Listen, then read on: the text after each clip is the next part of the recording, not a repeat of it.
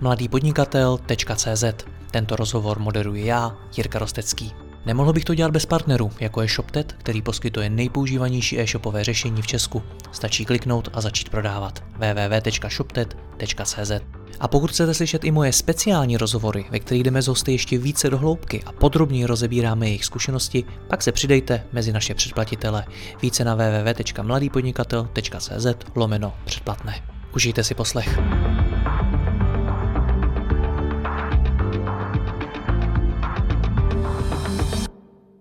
Dobrý den, v tomto rozhovoru si budeme povídat o tom, jaký měla rok 2022 společnost Skladon, na kterou firmy outsourcují svoji logistiku a co se v tom roce její šéf Konstantin Margaretis naučil. Kostě je hostem mého rozhovoru. Kostě, ahoj. Ahoj, Jirko. Tak eh, jak dlouho je na trhu Skladon? Uh, no, příští rok v létě to bude 8, 8 let, letos jsme ostavili sedmé narozeniny, takže to je nějaký pátek. Takže když si vezmu, tak eh, necelou polovinu vaší existence řešíte poměrně jako krize. Byl to covid, pak válka na Ukrajině, teď různý ekonomické problémy a tak dále. Ta e-commerce jako taková lítá teď nahoru a dolů, říká se, že teď je poměrně v krizi. Jaký to je budovat firmu v takhle divokém prostředí? Uh, no je to určitě dost velká výzva. Já vím, že jsem nedávno říkal, že mi nenapadlo, že někdy v 30 letech za sebou budu mít uh, v té, v té pracovní kariéře tolik, uh, tolik krizí, takže uh, koukáme se na to asi tím pohledem, že tím, že to budujeme v takové době, tak získáváme více zkušeností, než kdyby to bylo v těch klidných letech. Paradoxní je teda to, že ta první polovina té historie té firmy byla vlastně ono, když to vzniká, je tam pár lidí, ten model ještě není otestovaný a tak dále, takže ono je to jako permanentní krize, jako jenom z toho titulu, jak malá a mladá ta firma je. No a ve chvíli, kdy jsme začali být trošku jako dospělejší a už, už řekněme, z toho vznikla seriózní firma, uh, tak přišly ty krize, krize externí, takže je to permanentní krize. A jak to člověka změní, když má ve 30 letech za sebou tolik krizí, jak jsi sám řekl? No, to je, uh, je to dobrá otázka. Uh, já nevím, já to totiž neumím, neumím porovnat, tak uh, je to, někdy je to trošku vyčerpávající, že člověk si říká, mohl by být trošičku chvilinku jako klid a poslední dva roky člověk přemýšlí, co, co ten průšvih bude ten příští, příští rok. Jo. To začalo tím covidem, pak, eh, pak jsme si říkali, fajn, tak od covidu už bude asi klid, najednou únor, přijde válka, úplně nová věc, eh, někde mezi tím ceny rostou 100%, 200%, 500%, to je, eh, ne, že by si člověk už tomu chtěl jako smát, ale je to, je to zajímavé. No. Hmm. Já o tobě vím, že ty si píšeš měsíční reflexe. Je to tak? Ano, píšu. Co si do nich píšeš? Uh, snažím se, snažím se vždycky jakoby zamyslet nad tím, um, co se, tu, co se v tom daném měsíci událo, uh, co, co byly takové ty hlavní, hlavní milníky a, a fakt je ten, že je strašně zajímavé si to číst potom rok, dva, tři zpátky. Já mám tu historii asi tři roky, uh, tak je zajímavé vlastně sledovat, jak člověk byl třeba v první chvíli, jak reagoval si řeknu, když začal covid, jo, jak eh, myšlenky, obavy se mu vlastně jakoby nějak hýřily hlavou, když se podíval s půlročním odstupem, jak se na tu situaci adaptoval.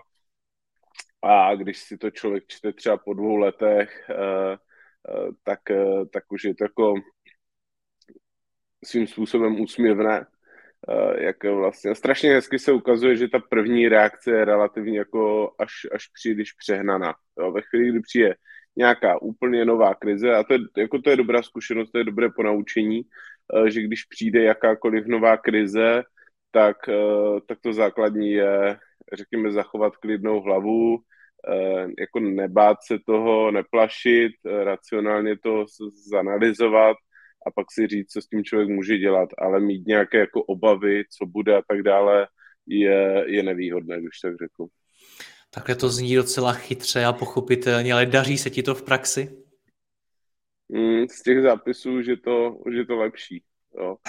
Pamatuju, když začínal covid, uh, tak já vím, že jako první, první třeba týden jsem velmi intenzivně sledoval zpravodajství, hodně jsem přemýšlel nad tím, co se bude dít a tak dále. A ten týden byl, řekněme, člověk fakt eh, v tom víru dění, neustále se díval opravdu na tu televizi a zjišťoval, co, co to může znamenat. A, a zajímavé bylo, že když přišla třeba ta válka, tak eh, já vím, že jsem se jako velmi intenzivně tím informacím věnoval možná den a půl a pak jsem si řekl, ano, je to podobné jako COVID, což znamená velký šok, člověk získá základní nějaké jako parametry toho, co, eh, co je, jaká ta situace je a, a pak se cíleně, řekněme třeba o toho zpravodajství eh, dost odprostil, ne, ne tak, abych nezůstal v obraze, ale neznamenalo to přijímat ty informace třeba několik hodin eh, denně v kuse. Člověk byl v tu chvíli klidnější a moc jako řekněme, racionálně soustředit na tu práci. Takže tam, tam vyloženě i, i v těch zápisech jde poznat, že tam ten progres je a že je to jakoby nějakým způsobem účelnější. No, opravdu si byl tak v klidu, protože tehdy to bylo období, kdy se tady mluvilo o tom, že může dojít k použití atomové bomby. Spousta lidí zjišťovala, kde má nejbližší bunkr, někteří si dokonce balili batohy a podobně. Psalo se o tom v mnoha médiích a spousta lidí mě třeba psala z řad podnikatelů, že to bylo období, kdy nebyli schopni vlastně vůbec pracovat, vůbec se soustředit na ten biznis. Tak ty jsi byl v klidu? Eh, kdybych řekl, že jsem byl úplně v klidu, to bych asi lhal. Samozřejmě jsem netušil, co, co bude. Ale ta zkušenost ukazuje, že věci většinou nejsou až tak horké, jak se zdají na první pohled, což znamená, je dobré prostě zachovat klid a říct si, uh, uvidíme, dny nám ukážou, uvidíme, jak se to vyvrbí uh, a spíš se možná i trošku zabavit řekněme, těma běžnýma operativníma věcma. Jo? To znamená, ve chvíli, kdy to začalo, tak já vím, že jsme ve firmě řešili expozici vůči Rusku, vůči Ukrajině, eh, řešili jsme, kteří naši zákazníci tam mají nějaký biznis, eh, co to pro ně znamená. Jo, a člověk začal řešit nějaké praktické dopady a do toho, řekněme, sledoval, co se děje a přemýšlel, co, Eh, co za vliv to může být na to podnikání, ale jako nedělat ty absolutní šílené hororové scény, bych řekl, jako, že pomáhá. Což ale neznamená, že by to člověk měl podceňovat. Jo? Ta, ta, ta hranice mezi tím je, eh, je, je poměrně hodně tenká. Teď se hodně bavíme o tom, jak jsi reagoval ty, jak jsi pracoval sám se sebou, jak jsi pracoval se zbytkem firmy, jakožto její šéf. Uh, já vím, že první, obecně, obecně v těch krizích to první bylo, řekněme, nějak zanalizovat, co to pro nás znamená, uh, což může být takový široký pojem, ale třeba v tom covidu to bylo, co to znamená, jak zabezpečit třeba ten provoz. Mm. Na té Ukrajině to bylo spíš o tom, co to znamená pro naše zákazníky. Uh, pak jsme se, řekněme, s managementem bavili ve chvíli, kdy jakoby utichne taková ta první, ten první šok, tak pak se člověk má prostor zamyslet a říct si, uh, jaký vliv to může mít třeba ze střednědobého pohledu. A tam zrovna ve chvíli, kdy začal ten konflikt na té Ukrajině, uh, tak se nám potom strašně hezky ukázalo, že zákazníci začali odkládat velká rozhodnutí. A zrovna u nás, v našem, v našem podnikání je to tak, že Eh, tím, že dodáváme tu velkou komplexní službu, velmi důležitou pro ty klienty, vlastně jako core, eh, core toho jejich biznisu, který je, eh, který je prostě, mm, člověk tu změnu neudělá jen tak, tak šlo vidět, že chvíli po tom konfliktu vlastně asi dva, tři měsíce nějaké podepisování nových smluv téměř zamrzlo, Eh, ti lidi prostě nechtěli dělat ta velká rozhodnutí, protože jako nevěděli, nevěděli, co se bude dít, takže ten trh tak zpomalil, že to byly třeba nějaké jako konkrétní věci, které, eh, které nám vyplynuly tady z těchto situací. Takže to mám chápat tak, že jste nebyli schopni uzavírat spolupráce s těmi klienty, jako rozjet tu spolupráci, že se to odkládalo? Ano, bylo to mnohem těžší. Eh, vlastně obchodníci měli opravdu problém Eh, řekněme, dostat do toho zákazníka to finální, to finální slovo, dostat se k té smlouvě, protože každý najednou, řekněme tak nějak, zvolnil tu komunikaci. Ona úplně neustála, ale, ale šlo vidět, že to, mm, ta ochota udělat to rozhodnutí je prostě, je prostě nižší. Asi se to dá pochopit. Dá se s tím něco dělat z tvý pozice? Myslím si, že ne. Uh, myslím si, že mm, respektive nedá se s tím dělat nic úplně jako zásadního. Uh, člověk, když to řeknu z pohledu naší firmy, je potřeba v tu chvíli přepočítat vlastně forecasty a tady tenhle trend do toho zakomponovat, což je z pohledu finančního řízení, nějakého hiringu lidí a tak dále. To je jedna věc. Hmm. Z pohledu práce s tím zákazníkem je maximálně to, že člověk může vysvětlovat, jaká to může mít rizika. Ve chvíli, kdy se spozdí, řekněme třeba ten, ten, ten projekt, co to může znamenat pro něj a tak dále, ale že by, že by člověk našel úplně jasné, mm, jasné řešení, jak tohle ovlivnit, tak uh, myslím si, že to úplně nejde. Jo, protože ten strach a ten sentiment, uh, to je nějaká emoce, s tou se dá pracovat, ale rozhodně ji člověk nemůže uh, jakoby lámat přes koleno firmy jako vy, zejména v e-commerce a vašeho věku, tak většinou za celou svou existenci jenom rostly. Některý poměrně rychle. Já vím, že vy jste uh, velmi rychle rostoucí společnost. Tak jak tohle toto ovlivnilo? Rostli jste dál? Uh, je to strašně zajímavé. Uh, když bych se podíval z pohledu tržeb, tak nějaký meziroční růst tam bude, ale nebude nějak jako dramatický. Zdaleka nebude takový, na co jsme byli zvyklí. Eh, eh, když to řeknu z pohledu celé té e-commerce, která vypadá to, že prostě meziročně klesne o nějakých možná 10-15%, uvidíme, jaký bude ten závěr té sezóny, mm, tak, tak my tam máme růst. Takže z tohle pohledu to hodnotíme dobře. A pak je ten růst, řekněme, Eh, těma operacema. A tam teda jsme řádově zase o nějaké jako vyšší desítky procent eh, větší. Jo, Operace má myslíš, jako kolik toho odbavíte na skladu, nebo hmm. jak to? OK. Pře, pře, přesně tak. Ten, ten, ten hlavní ukazatel, na který se asi dá koukat, tak je nějaký počet uh, vyexpedovaných kusů zboží, Eh, protože máme jak eh, zákazníky, kteří posílají B2B eh, objednávky, tak B2C objednávky, což znamená, tam je samozřejmě průměr na té jedné objednávce počtu zboží je velmi rozlišný, takže ve finále asi největší smysl dává se koukat, kolik vlastně z toho distribučního centra toho, těch kusů zboží vyšlo, vyšlo ven.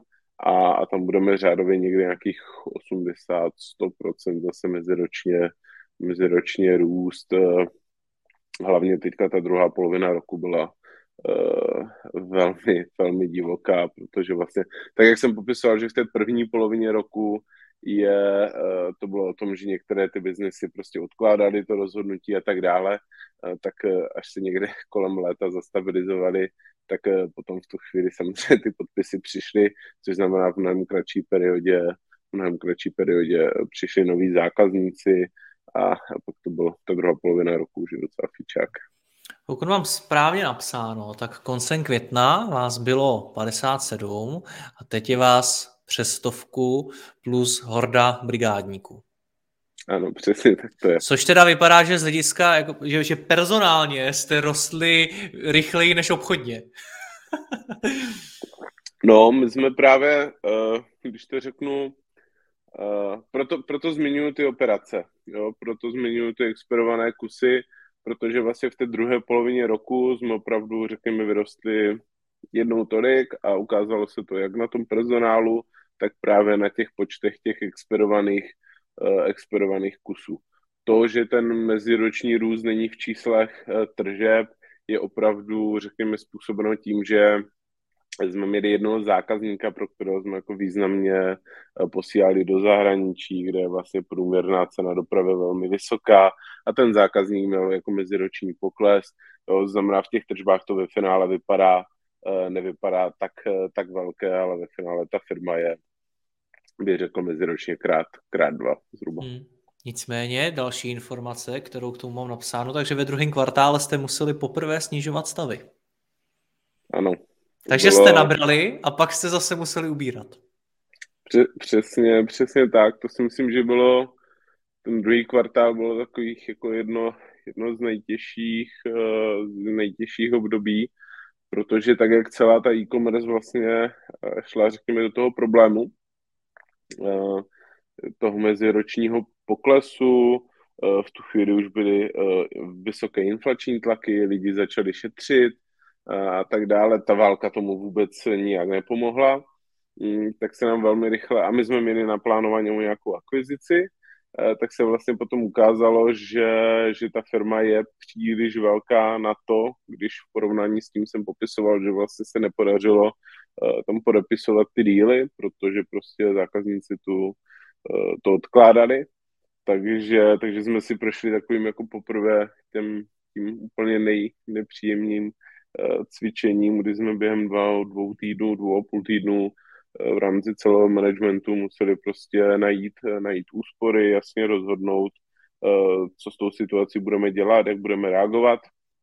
A tam to, ten, řekněme, ten manažerský konsenzus byl takový, že všichni říkají, že většinou v těchto věcech je potřeba reagovat rychle a rázně, protože když nebudeme rozhodovat nebo uděláme polovičatá rozhodnutí, eh, tak si ten problém jenom natáhneme. Takže jsme se drželi téhle poučky, během dvou a půl týdnu jsme všechno přepočítali, udělali jsme eh, rozhodní, rozhodnutí, která jsme udělat museli, eh, nebo které jsme považovali za nejlepší a takže jsme si prošli takovou jako myslím si, že jsme si prošli tím, co celá řada řeší teďka, na, celá řada firm řeší teď na konci roku. No, protože dneska vidíme, že firmy, řekněme, pozastavují hiring, přepočítávají rozpočty a, a některé už oznamují nějaké vlny propouštění a tak dále. My jsme se s tím popasovali v tom květnu, no a pak přišla teda série obchodních úspěchů a vlastně z toho, z toho takového pocitu, kdy člověk, uh, řekněme, řeší ty nepříjemné věci s tím poklesem, uh, tak ba naopak se to vytočilo do, do toho, že jsme museli řešit zase ten, ten, ten divoký šílený růst, rozšiřování nové velké zákazníky a vlastně to, jak jste zmiňoval sám, ve finále jsme firmu i s počtem lidí zdvojnásobili. Hmm. Předpokládám ale, že propouštění nebyl první krok, který jste udělali. Eh, jak si přemýšlel nad tím, kde v té firmě ušetřit? Protože o to tam logicky šlo. Tak jak si hledal ty místa, kde můžeš ušetřit? Eh, ten proces byl relativně jednoduchý. Eh, mělo to, mělo to tři kola, že máš rád ty praktické příklady, takže já to popíšu úplně přesně. Mělo to tři kola. V prvním kole jsme se sešli na nějakém uh, team callu vlastně celý management. Uh, já jsem jim řekl, že jsem přepočítal nový forecast, že čísla vypadají takhle a že vlastně tohle není udržitelná situace. Řekli jsme si, že je to z toho důvodu, že opravdu tam není tak velký přítok toho nového biznesu, jak jsme očekávali, co jsme všichni věděli.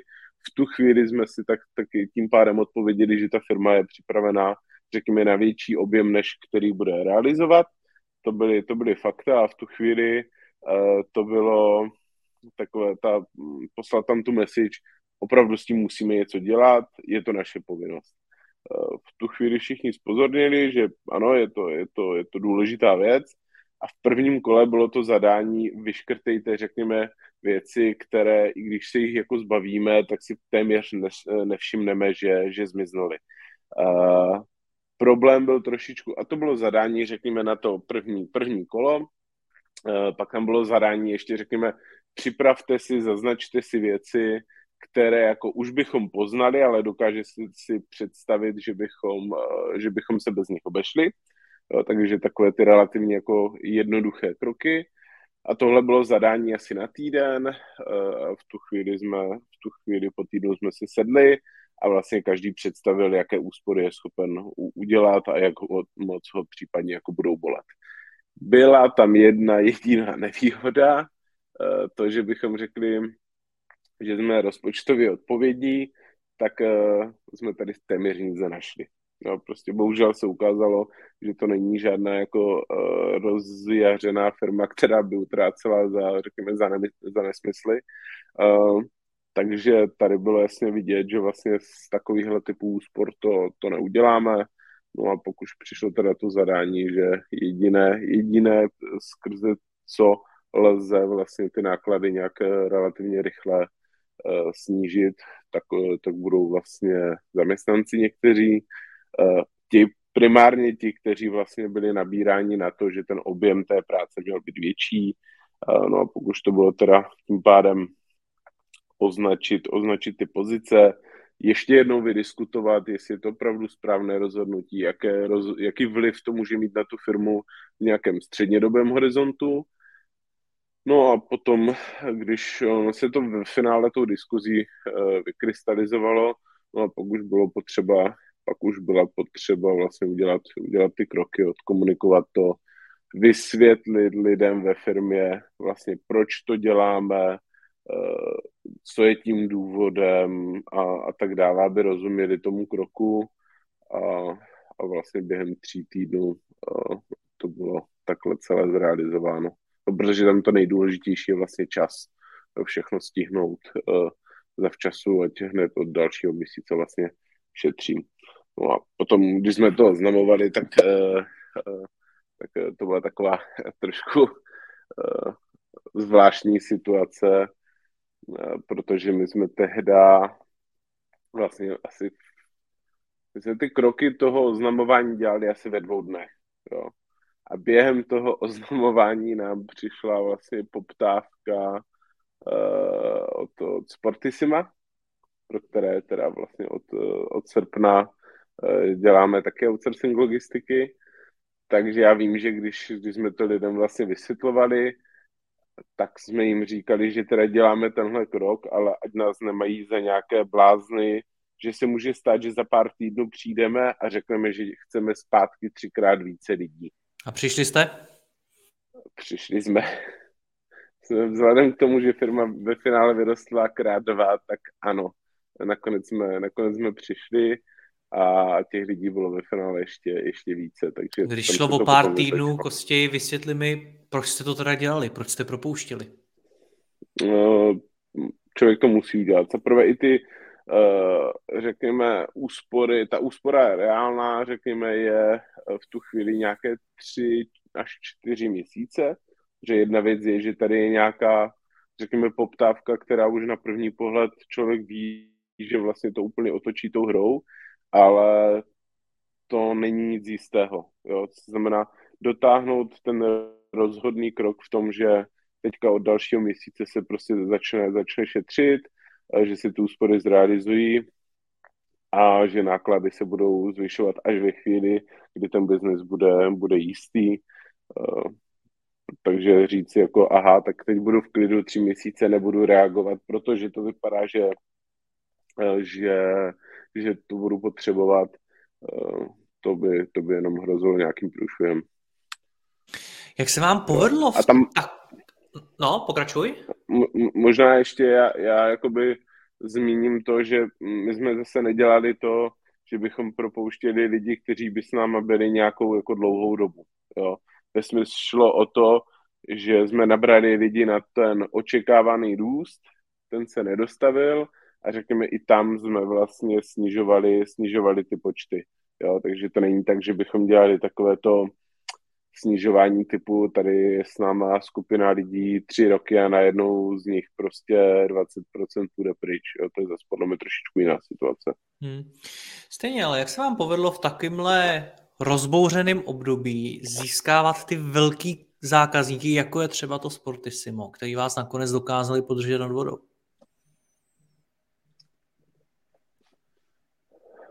No, tak vzhledem k tomu, že ten, to naše podnikání je ten klasický B2B business, vztahový o dlouhém, mm, dlouhém obchodním cyklu, tak eh, řekněme, je to, mm, je to jako pořád neustálá diskuze s tím trhem a hledání těch příležitostí.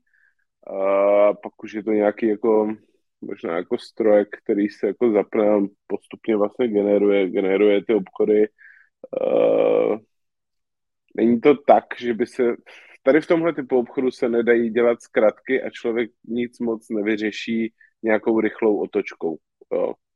Takže, takže to kontinuální práce bych řekl dvou let, kdy jsme se posouvali vůbec k tomuto typu zákazníků, eh, kdy jsme si vyprofilovali, že opravdu ty služby chceme, chceme posí, eh, použi, eh, nebo poskytovat firmám, které, které mají řádově už řekněme jednotky tisíc až vysí tisíce těch B2C objednávek, firmy, pro které prostě, řekněme, ten náš proces a to, co umíme, tak je opravdu přidaná hodnota, která podporuje jejich podnikání. Firmy, které, pro které je třeba důležité si nějakým způsobem hm, víc vstříc, nějaké individuální potřeby a tak dále. A to prostě je nějaká dvouletá komunikace do toho trhu, postupné poznávání se, potkávání se, sbírání si té důvěry a, a pak se to začne překlapit, eh, překlapit v biznis. Hmm. Jestli dobře vím, tak uh, máte letos za sebou taky první zkušenost s, he- s Headhunterem. Je to tak? Je to tak. Co vás k tomu přivedlo na emoci Headhuntera? A, tak je to, řekněme, když to řeknu, uh, asi nějaké jako dlouhodobé strategie a vize, kterou máme, tak uh, my říkáme, že vlastně ze Skladonu chceme postavit uh, evropskou, evropskou společnost, evropský fulfillment působící po celé Evropě. No a řekněme ve chvíli, kdy má člověk takovou velkou vizi a chce budovat velkou firmu, tak je důležité přitáhnout zkušenosti a znalosti do té, do té firmy.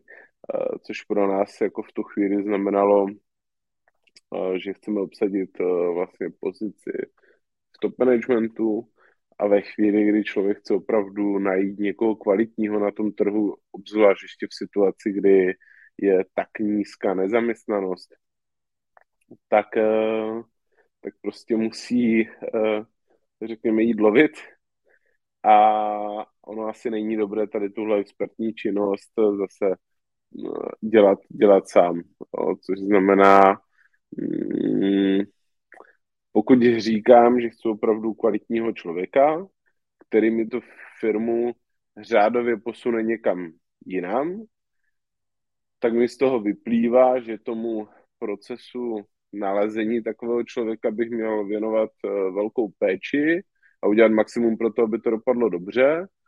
No a vzhledem k tomu, že řekněme ve firmě takové lidi člověk nehledá každý den, tak, tak interně na to asi tak skvělou kompetenci nemá a, a, a proto to dovede, řekněme, do rukou nějakého headhuntera, kdy třeba na začátku může mít problém s tím, že vlastně si řekne, tyjo, to je jako fakt hodně, hodně peněz, uh, no ale pokud, pokud to člověk vnímá jako investici, k tomu, aby našel opravdu někoho, kdo potom bude dělat, kdo pomůže dělat ty rozdílové výsledky, tak, tak vlastně tohle, tohle byla třeba naše cesta, naše. Jak vysoká investice to byla?